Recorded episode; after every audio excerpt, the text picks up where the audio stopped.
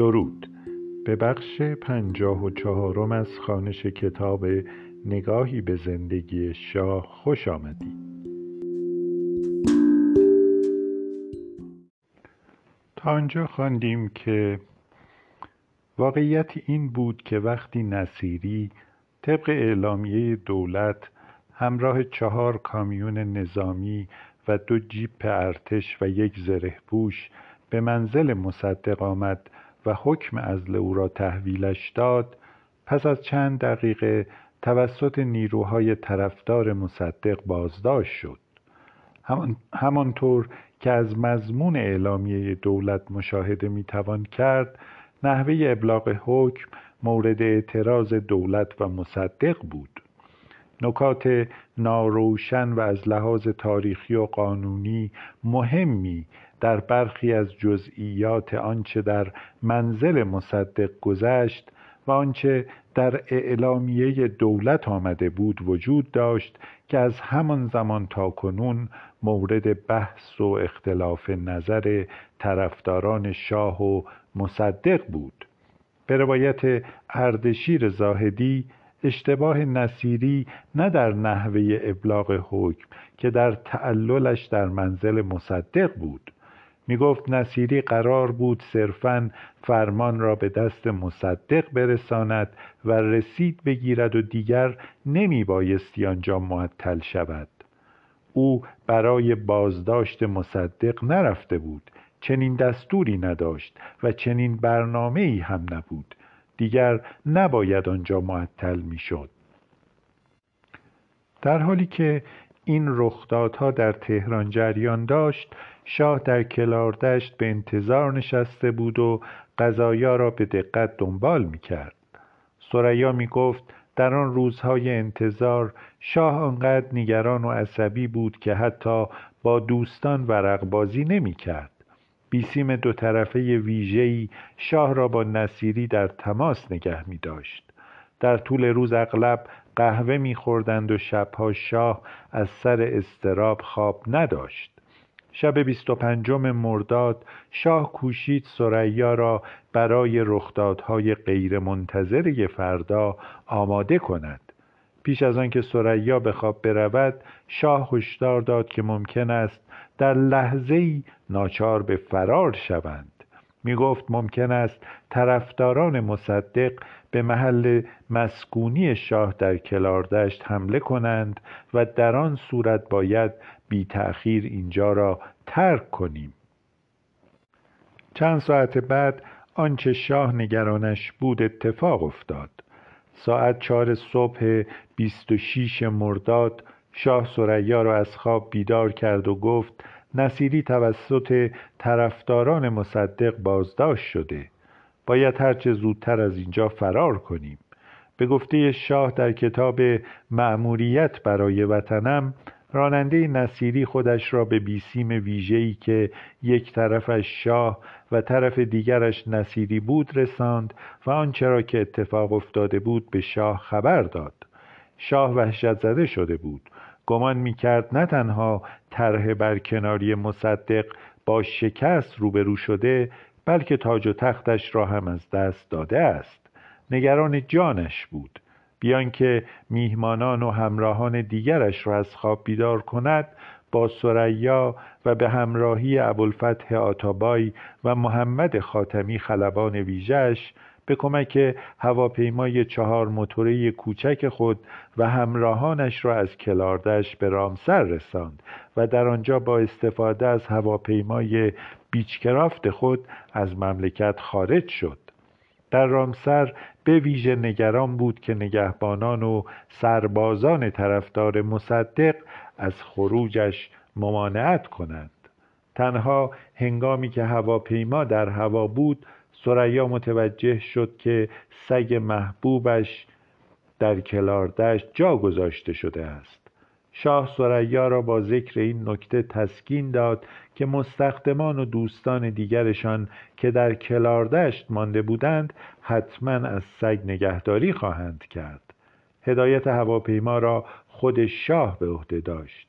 می گفت بازگشت برای نجات یک سگ تصور ناپذیر است. طولی نکشید که هواپیمای شاه و همراهانش به فضای فرودگاه بغداد رسید. شاه نمی‌خواست هویت خود را به برج مراقبت هواپیما آشکار کند. نمی‌دانست مأموران فرودگاه چه واکنشی نسبت به او و همراهانش نشان خواهند داد. در جواب پرسش برج فرودگاه شاه وانمود کرد که هواپیما با چند توریست را هدایت می کند و مشکل فنی غیرمنتظره فرود آمدنشان را ایجاب کرده است. مأموران فرودگاه چند دقیقه شاه را در انتظار گذاشتند و مطمئن نبودند چه واکنشی باید نشان دهند و بالاخره اجازه فرود آمدن دادند.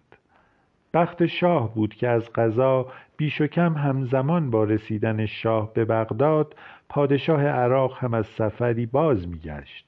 هواپیمای شاهی که گمان داشت تاجش را برای همیشه از کف داده نیم ساعتی در هوای گرم بغداد در باند منتظر تصمیم نهایی مقامات عراقی ماند. بالاخره هنگامی که ملک فیصل عراقی خبردار شد که شاه در بان در هواپیمایی منتظر است دستور داد نه تنها به شاه و همراهانش اجازه پیاده شدن بدهند بلکه از آنها استقبال کنند. سفیر وقت ایران در عراق مزفر علم نه تنها به استقبال نیامده بود بلکه مطابق دستور دولت مصدق از عراق خواست که شاه و همراهانش را بازداشت کنند. وزارت امور خارجه دستوری به سفارتهای ایران ارسال کرده بود و از آنها خواسته بود که از هر گونه استقبال رسمی از شاه امتناع کنند. خبر فرار شاه در تهران جنجالی بی سابقه پدید آورد. حزب توده که نشریات متعددی چاپ می کرد حملات تندی علیه شاه رژیم سلطنت و دخالت آمریکا در ایران را آغاز کرد. در برخی از این نشریات شعار ایجاد جمهوری طرح شده بود. کنتلاب روزنامهنگار آمریکایی که در آن روزها در تهران بود از شعارهای انقلابی و ضد آمریکایی تظاهرات حزب توده خبر می‌داد. حتی مدعی شد که در یکی از این تظاهرات مورد حمله گروهی از اعضای حزب قرار گرفت و تنها به کمک یکی دیگر از کادرهای حزب که ضرب و شتم خبرنگار آمریکایی را به نفع حزب نمی‌دانستند توانست از خطر وارهد. در روز 27 مرداد همه شواهد حکایت از آن می‌کرد که شاه در نبردش با مصدق یک سر شکست خورده است. هم CIA و هم دولت انگلیس به این نتیجه رسیدند که تلاش مشترکشان برای برانداختن مصدق ناکام مانده است. CIA در گزارشی برای آیزنهاور از شکست حرکت علیه مصدق خبر داد. به علاوه زاهدی و طرفدارانش هم در جلسه به نتیجه مشابهی رسیدند. بران شدند که با استفاده از واحدهای ارتشی که به شاه وفادارند منطقی به نام ایران آزاد ایجاد کنند. قرار شد نمایندگانی از طرف تیمسار زاهدی به رشت و کرمانشاه و اصفهان گسیل شوند. در هر یک از این شهرها فرمانده های واحد های ارتش وفاداری خود را به شاه اعلان کرده بودند. سرهنگ قرنی فرمانده ارتش در رشت سرهنگ تیمور بختیار فرمانده ارتش در کرمانشاه و سرهنگ زرقام در اصفهان مهمترین مهره های این تلاش برای ایجاد منطقه ایران آزاد بودند. قرار شد نمایندگانی که به این سه شهر گسیل شوند و از این سه فرمانده بخواهند که واحدهای خود را برای فتح تهران به طرف پایتخت گسیل کنند. همه شواهد حکایت از آن داشت که ایران چه بسا در آستانه جنگی داخلی است.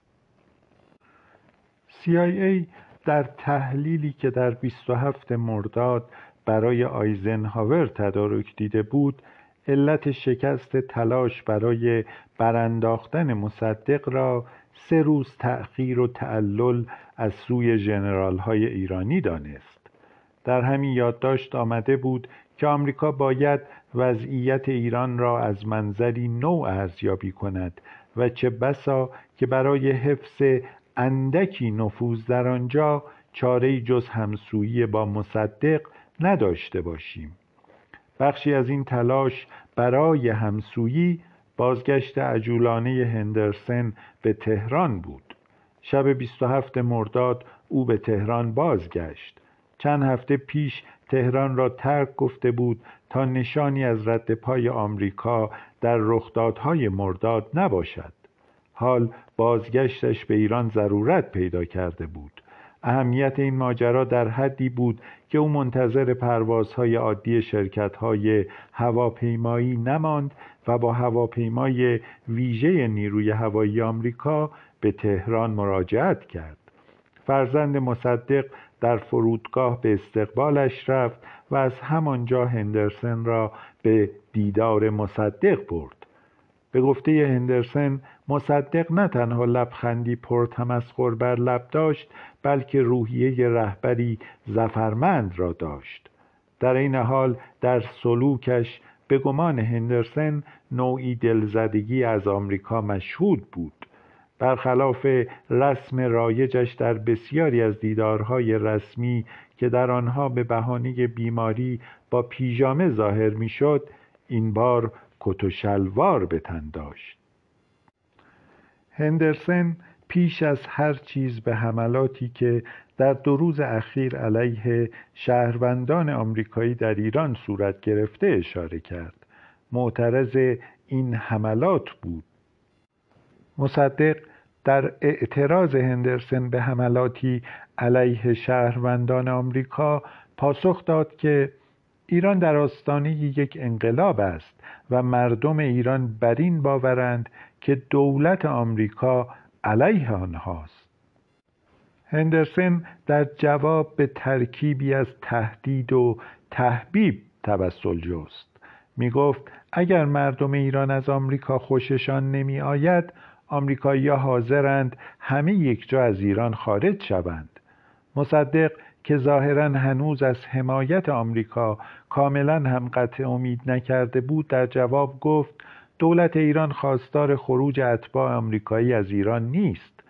هندرسون سپس به نکته ای رسید که قاعدتا هدف اصلی دیدارش با دکتر مصدق بود. به لحنی به ظاهر دوستانه از مصدق پرسید که در چند روز اخیر چه اتفاقی افتاده است؟ می گفت آنچه را که گفته خواهد شد محرمانه تلقی خواهد کرد. دکتر مصدق نخست به شرح علل انحلال مجلس پرداخت. می گفت این مجلس را دولت انگلیس برساخته و خریده بود. آنگاه مصدق از هندرسن پرسید که آیا در باب انحلال مجلس نظر خاصی دارد؟ هندرسن ادعا کرد که نظری در این زمینه ندارد. دکتر مصدق قاعدتا می‌دانست که عمل و نظرش در انحلال مجلس به چند دلیل مختلف تعمل برانگیز و بحثاور بود. برای مثال دکتر صدیقی که از وفادارترین یاران مصدق بود در علل مختلف خود با انحلال مجلس از طریق رفراندوم چنین می‌گوید پیشوای فقید ما دکتر مصدق فرمودند من مجلس را منحل می کنم گفتم چطور؟ گفتند با رفراندوم. من گفتم جناب دکتر جناب عالی سالها عضو پارلمان بوده اید و شهرت و نام بلندتان بیشتر از راه نمایندگی در پارلمان حاصل شده است. انتخاب مجلس فعلی در زمان زمامداری جناب عالی صورت گرفته و نسبت به آن اظهار خوشبینی کرده اید.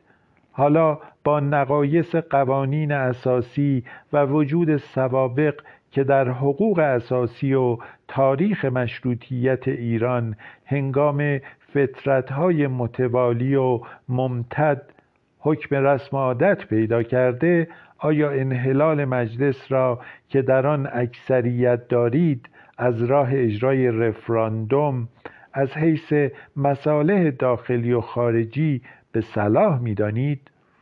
دکتر صدیقی به دکتر مصدق یادآوری کرد که در نخستین پانزده سال و پنج ماه و دو روز مشروطه در ایران حداقل در ده سال و دو ماه آن مجلس در فترت بود و در آن دوران فترت شاهان به ازل و نسب نخست وزیران مشغول بودند دکتر صدیقی می‌پرسید که اگر پس از انحلال مجلس شاه نخست وزیری دیگر انتخاب کند چه می کنید؟ اما گمان مصدق این بود که شاه جرأت این کار را ندارد و تنها جوابش به گلایه و ایرادهای دکتر صدیقی هم همین بود. واقعیت تاریخی نشان داد که دکتر مصدق اشتباه می کرد شاه به محض اینکه دکتر مصدق مجلس را منحل کرد جرأت برکناری مصدق را پیدا کرد. در واقع انجام رفراندون و انحلال مجلس از این طریق دقیقا برای شاه فرصت و جرأت لازم برای برکناری مصدق را فراهم کرد. هندرسن هم در دیدار شب 27 مردادش با دکتر مصدق انگار می‌دانست که گره تحولات چند روز اخیر دقیقا در همین نکته نهفته است. از دکتر مصدق در باب چند و چون تلاش های تیمسار زاهدی پرسید. می‌خواست بداند که آیا به گمان دکتر مصدق این تلاش ها پایه و مبنای قانونی داشت یا نه؟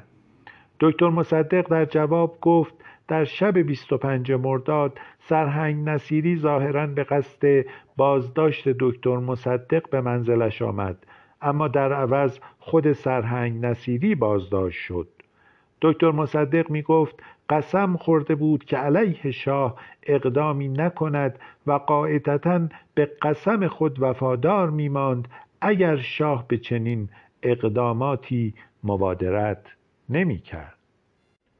هندرسن آنگاه پرسید آیا درست است که شاه با فرمانی دکتر مصدق را عزل کرده و با فرمانی دیگر تیمسار زاهدی را به عنوان نخست وزیر برگمارده است مصدق ادعا کرد که هرگز چنین فرمانی دریافت نکرده بود ادعایی که آشکارا صحت نداشت. اما نکته مهمتر نظری بود که دکتر مصدق پس از این ادعا مطرح کرد. می گفت حتی اگر چنین فرمانی دریافت می کرد تغییری در اوضاع نمی‌داد. می گفت از مدتها پیش به این نتیجه رسیده بود که قدرت شاه در قانون اساسی صرفا سرشتی نمادین دارد.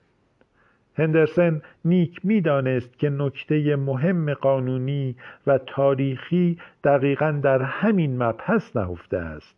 به همین خاطر به دکتر مصدق گفت که به ویژه در باب این مورد کنجکاو است. می گفت می خواهد بداند که اولا او هیچ اطلاعی از این که شاه فرمانی را برای برکناریش صادر کرده نداشت و دوم اینکه حتی اگر از وجود چنین فرمانی خبردار می‌شد کماکان آن را فاقد ارزش قانونی می‌دانست. مصدق بیمکس و تعلل جواب داد که دقیقا درست است. دکتر مصدق در خاطرات خود نیز عین همین نظر را تکرار می کند و می‌گوید صدور دست خط ازل دکتر مصدق گذشته از اینکه بر خلاف قانون اساسی بود دلیلی هم نداشت چون که تا نه اسفند و بعد از آن تا ساعت یک روز 25 مرداد 32 از من و دولت من کوچکترین عملی بر خلاف مصالح مملکت و شخص اعلی حضرت صادر نشده بود.